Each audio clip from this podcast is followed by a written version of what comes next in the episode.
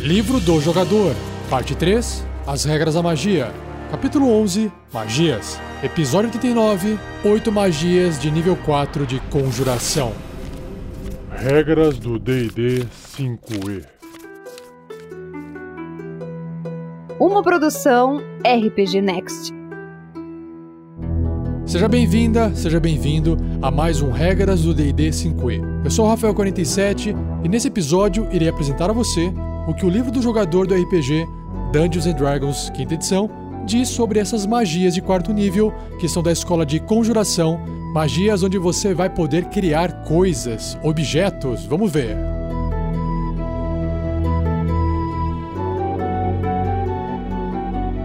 Seja você também um guerreiro ou uma guerreira do bem. Saber mais, acesse padrim.com.br barra rpgnext ou picpay.me barra rpgnext.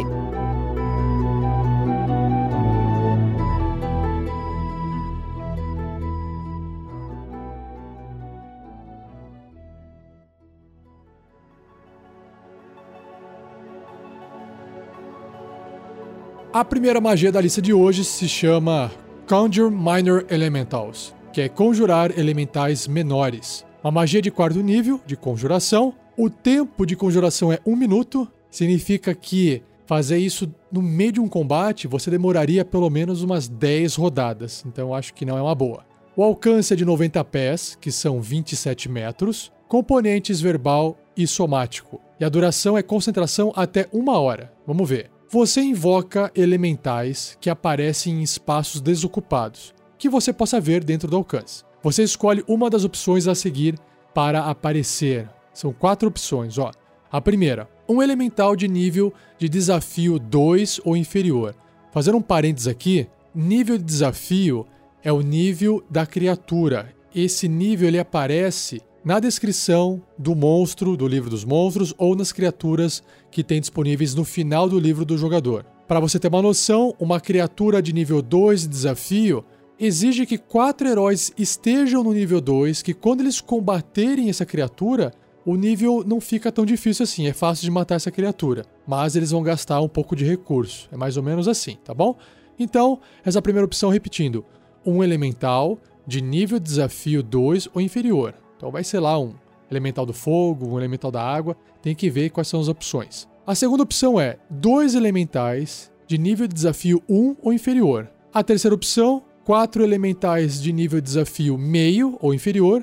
E a última opção, oito elementais de nível de desafio 1 quarto ou inferior. Então, dependendo da situação, o personagem vai querer fazer mais criaturas, só que fraquinhas, ou menos criaturas, só que mais fortes. Continuando. Um elemental invocado através dessa magia desaparece quando cair a zero ponto de vida ou quando a magia acabar. Então não fica nenhum vestígio dessa criatura, ela desaparece. As criaturas invocadas são amigáveis a você e a seus companheiros. Role a iniciativa para as criaturas invocadas como um grupo, ou seja, se você invocou ali oito elementais do fogo, você rola a iniciativa uma vez só. E elas vão agir no seu próprio turno. Eles obedecem a quaisquer comandos verbais que você emitir e não requer uma ação sua. Se você não emitir nenhum comando a elas, elas se defenderão de criaturas hostis, mas no mais não realizarão nenhuma ação, ficarão lá paradas.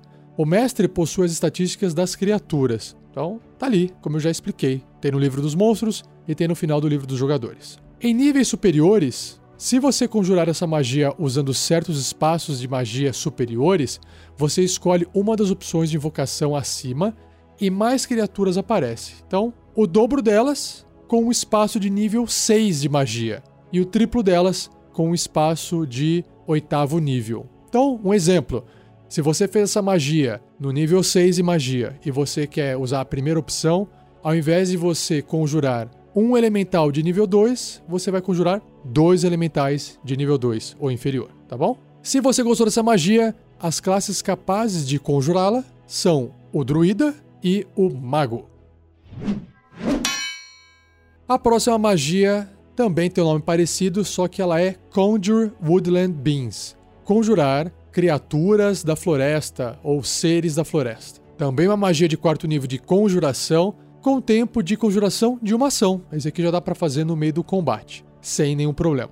O alcance é de 60 pés, que são 18 metros, e os componentes são verbal, somático e material, e esse material é um fruto sagrado por criatura invocada. Então, para cada criatura que você vai invocar, vai gastar uma, uma frutinha ali sagrada. Duração, concentração até uma hora. Então você invoca criaturas feéricas, seja do mundo das fadas, que aparecem em espaços desocupados que você possa ver dentro do alcance. Escolha uma das opções a seguir para aparecer. Então nós temos outras quatro opções. É bem parecido com a magia anterior. Olha só. A primeira opção, uma criatura feérica de nível de desafio 2 ou inferior. Beleza. Segunda opção, duas criaturas feéricas de nível de desafio 1 ou inferior. Depois nós temos quatro criaturas feéricas de nível de desafio meio ou inferior.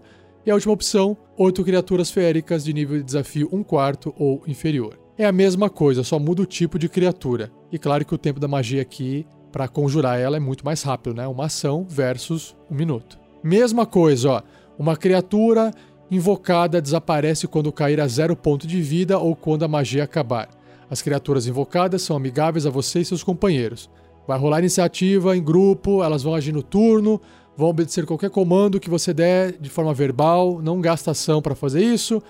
Se você não fizer nada, não falar nada para elas, elas se defendem ou elas vão ficar paradas se não forem atacadas. Então, é exatamente a mesma descrição, incluindo a parte dos níveis superiores, igualzinho. Então, eu não vou ficar repetindo aqui, tá bom?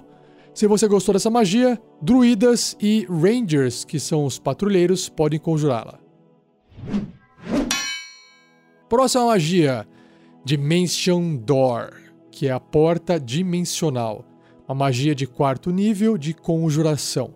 Tempo de conjuração, uma ação. O alcance, 500 pés, que são 150 metros em média. Caramba, que longe, que distância!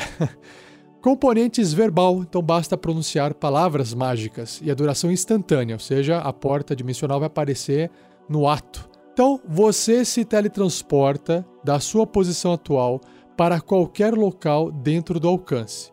Você aparece exatamente no local desejado. Pode ser um lugar que você possa ver, um que você possa visualizar ou um que você possa descrever indicando a distância e direção, como por exemplo ah, 60 metros diretamente para baixo, ou 90 metros subindo para noroeste num ângulo de 45 graus. Então, conseguiu descrever, pode se teletransportar para lá. Você pode levar objetos com você, contanto que o peso deles não exceda o que você pode carregar. Faz sentido. Você também pode levar uma criatura voluntária do seu tamanho ou menor, que esteja carregando equipamento até o limite da capacidade de carga dela. Beleza. A criatura deve estar a 5 pés de você, um metro e meio, que é um quadradinho, quando você conjurar a magia. Então tem que estar adjacente, do lado. Se você aparecer em um lugar que já esteja ocupado por um objeto ou uma criatura, você e qualquer criatura viajando com você sofrem 4d6 de dano de energia cada um e a magia falha em teletransportar vocês. É como se tivesse batido, né, no objeto e aí você volta para o mesmo lugar e perde esse tanto de vida. Interessante é que essa magia você não está criando algo, você está se teletransportando. Mas o que não seria um teletransporte se não você destruir o objeto de um lugar e criar, recriar ele em outro? Por isso que é uma magia de conjuração, ok? Porta dimensional. Legal. Se você gostou também, o bardo, o feiticeiro, o bruxo e o mago são capazes de conjurar essa magia. Próxima magia, ela tem um nome estranho porque ela é oriunda do nome de um mago. Vamos ver, ó. É Evard's Black Tentacles. São os tentáculos negros de Evard. Uma magia de quarto nível de conjuração, com tempo de conjuração de uma ação, alcance 90 pés, que são 27 metros, e componentes verbal, somático e material. E o material é um pedaço de tentáculo de um polvo gigante ou lula gigante. É, legal. Duração, concentração até um minuto. Então, tentáculos negros retorcidos preenchem um quadrado de 20 pés no chão, ou seja, 6 metros no chão, que você possa ver dentro do alcance. Pela duração, esses tentáculos transformam o solo na área em terreno difícil. Então, para lembrar, terreno difícil é aquele que você tem que gastar o dobro do movimento quando você entra nele. Quando uma criatura adentrar a área afetada pela primeira vez, em um turno ou começar o turno dela lá, Então, se você de repente fez a magia em cima da criatura, ela vai começar o turno dela lá dentro, certo? A criatura deve ser bem sucedida num teste de resistência de destreza ou sofrerá 3d6 de dano de contusão e estará impedida pelos tentáculos até o fim da magia. Impedida significa que ela não pode se mover, não pode sair do lugar, até a magia acabar. Uma criatura que começar seu turno na área e já estiver impedida pelos tentáculos sofre 3d6 de dano de contusão. Então, a criatura começou lá dentro, ela vai tentar se esquivar dos tentáculos nesse teste de resistência e destreza. Não conseguiu, o tentáculo pegou ela e apertou ela, né? E aí ela perdeu esse 3d6 de dano de contusão. E se ela já tiver presa, ou seja, se ela falhou nesse teste de resistência e destreza, no próximo turno dela, ela vai sofrer esses 3d6 automaticamente. Por fim, uma criatura impedida pelos tentáculos pode usar sua ação para realizar um teste de força ou destreza, aí ela que escolhe, contra a CD da sua magia. A CD é a dificuldade. Se ela obtiver sucesso, ela se libertará. Ou seja, mesmo ela estando livre dos tentáculos, ela tem que sair para fora da área da magia. Senão, outros tentáculos vão pegar ela, ou podem pegar ela e causar mais dano. Como essa magia ela preenche uma área de 20 por 20 pés, ou seja, 6 metros por 6 metros, basicamente você pega ali no tabuleiro, pega quatro quadradinhos por quatro quadradinhos. Ou seja, se tiver uma aglomeração de criaturas no máximo de até tamanho médio, você consegue causar dano e prender até 16 criaturas. Então essa é uma magia bem poderosa, bem poderosa mesmo. Se você gostou, saiba que apenas o mago, o wizard, pode conjurar essa magia. Continuando, ainda nessa pegada de magias que podem prender, né, com tentáculos, uma criatura. A próxima magia se chama Grasping Vine, vinha agarradora, né? Ela vai prender, vai esse grasp é segurar, agarrar. É uma magia de quarto nível de conjuração, com tempo de conjuração de uma ação bônus isso é muito bom porque o personagem ele não gasta a ação, mas sim a ação bônus, então é mais eficaz, né? Porque você pode usar a sua ação para fazer outras coisas, como entrar em defesa ou fazer um ataque normal. O alcance é de 30 pés, que são 9 metros, componentes verbal e somático, e a duração é a concentração até um minuto. Então você conjura uma vinha que brota do chão em um espaço desocupado à sua escolha que você possa ver dentro do alcance. Quando você conjura essa magia, você pode direcionar a vinha para que ela enlace uma criatura que esteja até 30 pés, ou seja, 9 metros, dela que você possa ver. Essa criatura deve ser bem sucedida num teste de resistência de destreza, ou seja, a criatura vai tentar desviar desse enlaçamento, né? Ou será arrastada 20 pés, 6 metros, na direção da vinha. Então é bem filme de terror, que vem aquela vinha, aquela plantinha assim, percorrendo pelo chão, enrola no pé da pessoa e puxa ela, sabe? Imagina essa cena em filmes de terror. Até o fim da magia, você pode direcionar a vinha para enlaçar a mesma criatura ou uma diferente, com uma ação bônus em cada um dos seus turnos. Então, essa magia ela não causa dano, só que ela fica puxando as criaturas para a vinha, para perto da vinha. E repare que na descrição da magia não diz nada sobre você poder atacar a vinha, destruir a vinha, fazer alguma coisa para cancelar essa magia. Então, ela sim apesar de não causar dano, é uma magia forte se ela for usada com inteligência e bastante estratégia. Eu achei bem legal e dá também bastante margem para roleplay, né? Essa pegada de filme de terror. se você gostou, as classes druidas e patrulheiro são as que sabem conjurar essa magia. Próxima magia se chama Guardian of Faith, que é Guardião da Fé. É uma magia de quarto nível de conjuração, com o tempo de conjuração de uma ação, o alcance 9 metros, que são 30 pés, componentes verbal e a duração é de 8 horas. Caramba, 8 horas, vamos ver. Um guardião espectral grande, ou seja, do tamanho grande, maior do que o médio, ele vai ocupar ali 2 por 2 quadradinhos, como se fosse o tamanho de um ogro ou o tamanho de um cavalo, aparece e flutua pela duração em um espaço desocupado à sua escolha, que você possa ver dentro do alcance. O guardião ocupa esse espaço e é indistinto, exceto por uma espada reluzente e um escudo brazonado com o símbolo de sua divindade. Qualquer criatura hostil a você que se mover para um espaço de até 10 pés, ou seja, 3 metros do guardião, pela primeira vez em um turno, deve ser bem sucedido num teste de resistência de destreza, ou seja, vai tentar desviar. A criatura sofre 20 redondo, 20 de dano radiante se falhar na resistência, ou metade desse dano se obtiver sucesso. O guardião desaparece após ter causado um total de 60 de dano. Caraca, então é como se fosse uma estátua que vai tentar impedir, né, que alguém passe por ele ou que se aproxime dele, né? Se você que está me ouvindo agora já assistiu um filme antigo da década de 80 chamado História Sem Fim, tem uma parte do filme que tem uns guardiões desses, só que muito maiores, né? Que são como se fossem estátuas. E aí tem o personagem principal, que agora não me recordo o nome, era uma criança, um adolescente, que ele tinha que tentar passar por um corredor cheio de, dessas estátuas. E essas estátuas soltavam uns raios pelo olho e destruía tudo que estava passando ali na frente. Então é mais ou menos isso, só que numa versão menor, né? Mas tá aí uma boa referência. Se você gostou da magia Guardião da Fé, escolha a classe dos clérigos.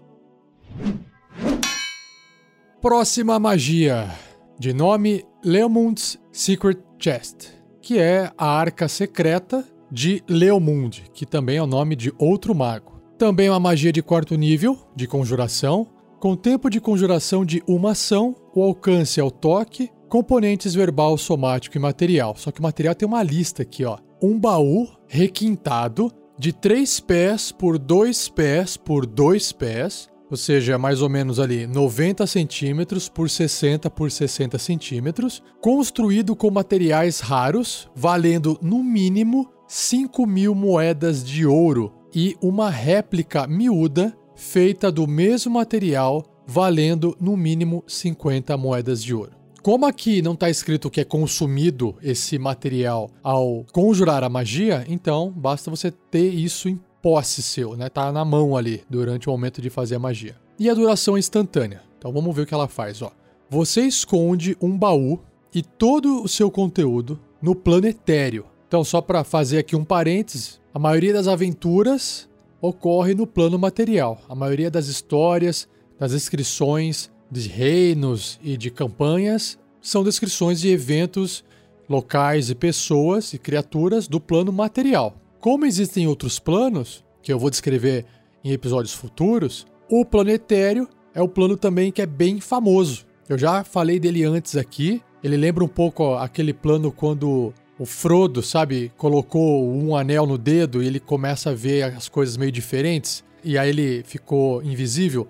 É como se a invisibilidade, na verdade, tirasse a pessoa do plano material e colocasse num outro plano. Por isso que ninguém no plano material consegue enxergar ela mas ela mudou de plano. A ideia é como se fosse isso, tá bom? Então, por isso que está descrevendo aqui que você esconde um baú e todo o seu conteúdo no planetário. Então, para quem estiver no plano material, vai ver o baú desaparecer. Bom, continuando. Você deve tocar o baú e a réplica em miniatura que serve como componente material para magia. Então, você está tocando os dois ali. O baú pode acomodar até 12 pés cúbicos, que são 3,6 metros cúbicos, de matéria inorgânica. Então, você não pode colocar um, uma pessoa ali dentro, tá? é só para realmente você guardar itens, tá bom? E que tipo de item? Qual é o tamanho? No tamanho da proporção que eu citei, 90 centímetros por 60 por 60. Enquanto o baú permanecer no plano etéreo, você pode usar uma ação e tocar a réplica para revocar o baú. Ele aparece em um espaço desocupado no chão adjacente a você, ou seja, um metro e meio ali do seu lado, um quadradinho. Você pode enviar o baú de volta ao plano etéreo usando uma ação e tocando tanto o baú quanto a réplica. É por isso que precisa da réplica, principalmente para você poder trazer o baú de volta do plano etéreo. Após 60 dias, existe 5% de chance cumulativa por dia do efeito da magia terminar. Como é que você pode calcular esse 5%? Role o D20. Para cada número D20 equivale a 5%. Então você fala assim: olha, vou rolar o D20, se sair 1, a magia acaba. Aí passou mais um dia, 1 ou 2. Se sair 1 ou 2, a magia acaba. No terceiro dia, 1, 2 ou 3. No quarto dia, 1, 2, 3, 4. E assim vai se acumulando. Vai chegar uma hora que você vai tirar um desses números e a magia vai terminar. Isso foi criado para evitar que alguém guarde alguma coisa nesse baú e mantenha ele para sempre no planetário. Né? De repente você esconde a coisa e nunca mais volta. Então a ideia não é essa, né? Bom, continuando. Esse efeito termina se você conjurar a magia novamente, se a pequena réplica do baú for destruída ou se você decidir terminar a magia usando uma ação. Se a magia terminar enquanto o baú maior estiver no planetério, ele estará irremediavelmente perdido. Caraca, então vamos lá. Então é possível sim você prender um item dentro desse baú e esse baú ficar no planetério. E aí você perdeu o baú no plano material. Se você quiser recuperar esse item por algum motivo, vai ter que viajar de alguma forma até o planetério e procurar o baú por lá. Isso por si só já dá uma puta história, não? Sei lá, o mago chega até vocês e fala: Gente, eu perdi um item, tá no planetério, não consigo mais fazer a magia novamente, lá lá lá, e aí o pessoal tem que ir pro planetário recuperar o item do mago. Tá aí. Bom, se você gostou dessa magia utilitária que eu acabei de escrever, a Arca Secreta de Leomund, você tem que ser da classe Mago para poder conjurá-la. E a última magia do cast de hoje se chama Mordenkainen's Faithful Hound, que é o cão fiel de Mordenkainen, que também é um outro mago, que eu já citei aqui em outras magias, inclusive. É uma magia de quarto nível de conjuração. Tempo de conjuração é uma ação. O alcance é de 30 pés, que são 9 metros. Componentes verbal, somático e material. E o material é o minúsculo apito de prata, um pedaço de osso e um fio. Ah, é como se você estivesse chamando o cachorro capito, ou o pedaço de fio você tá amarrando no osso para poder, sei lá, tentar ficar manipulando o cachorro, imagino eu.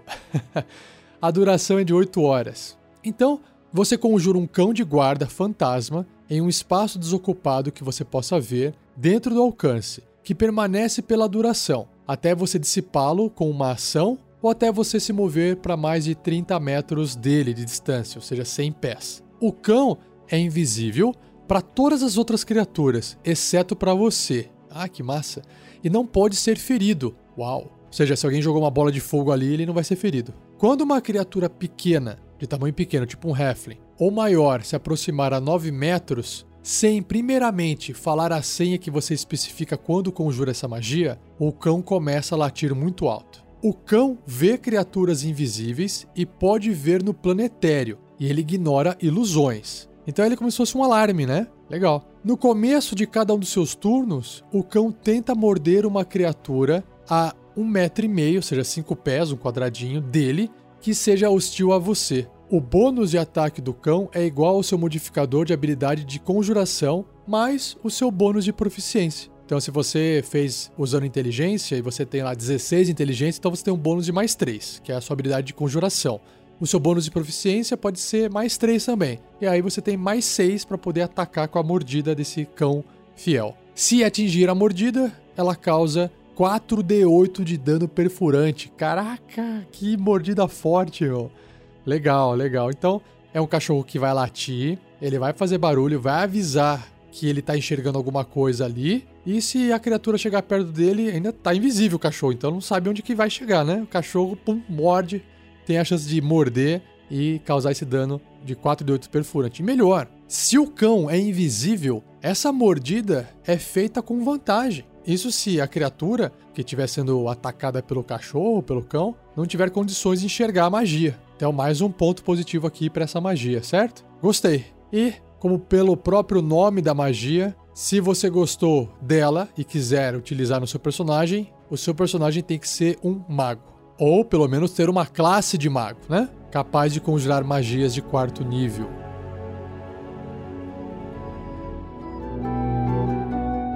E assim eu encerro mais um episódio do Regras do D&D 5e. Espero que você tenha gostado. Não deixe de enviar suas dúvidas para o meu e-mail rafael47 com números rafael47 arroba rpgnext.com.br ou se você achar melhor, mais confortável, pode escrever no post desse episódio. A minha intenção é ir acumulando algumas perguntas e fazer um episódio respondendo todas elas. Não se esqueça de compartilhar, dessa forma você ajuda o projeto a crescer e você também ajuda outras pessoas que talvez possam gostar desse conteúdo. Se você quiser discutir, você pode usar também o post desse episódio ou onde ele foi publicado nas redes sociais. Deixa lá um bate-papo, colocar indagações, ou colocar opiniões ou até outras sugestões. Fica à vontade, quem sabe você não conhece alguém que também curta discutir esse assunto com você. E se você já pensou ou nunca ouviu falar, saiba que a gente tem uma campanha de financiamento coletivo recorrente tanto no Padrim, que é o padrim.com.br barra rpgnext, quanto no picpay.me barra rpgnext. Entra nesses links, o link está no post. Você pode dar uma olhadinha nas recompensas, nos planos que nós temos. Você pode ajudar a partir de um real por mês no Padrim e a partir de cinco reais por mês no PicPay. Tem uma série de recompensas, participar de grupo de WhatsApp, participar de sorteios mensais e, claro, você está ajudando a gente também, beleza? E não perca o próximo episódio, onde irei apresentar a você seis magias de nível 4 das escolas de adivinhação e encantamento. Tá bom? Muito obrigado, um abraço e até o próximo episódio.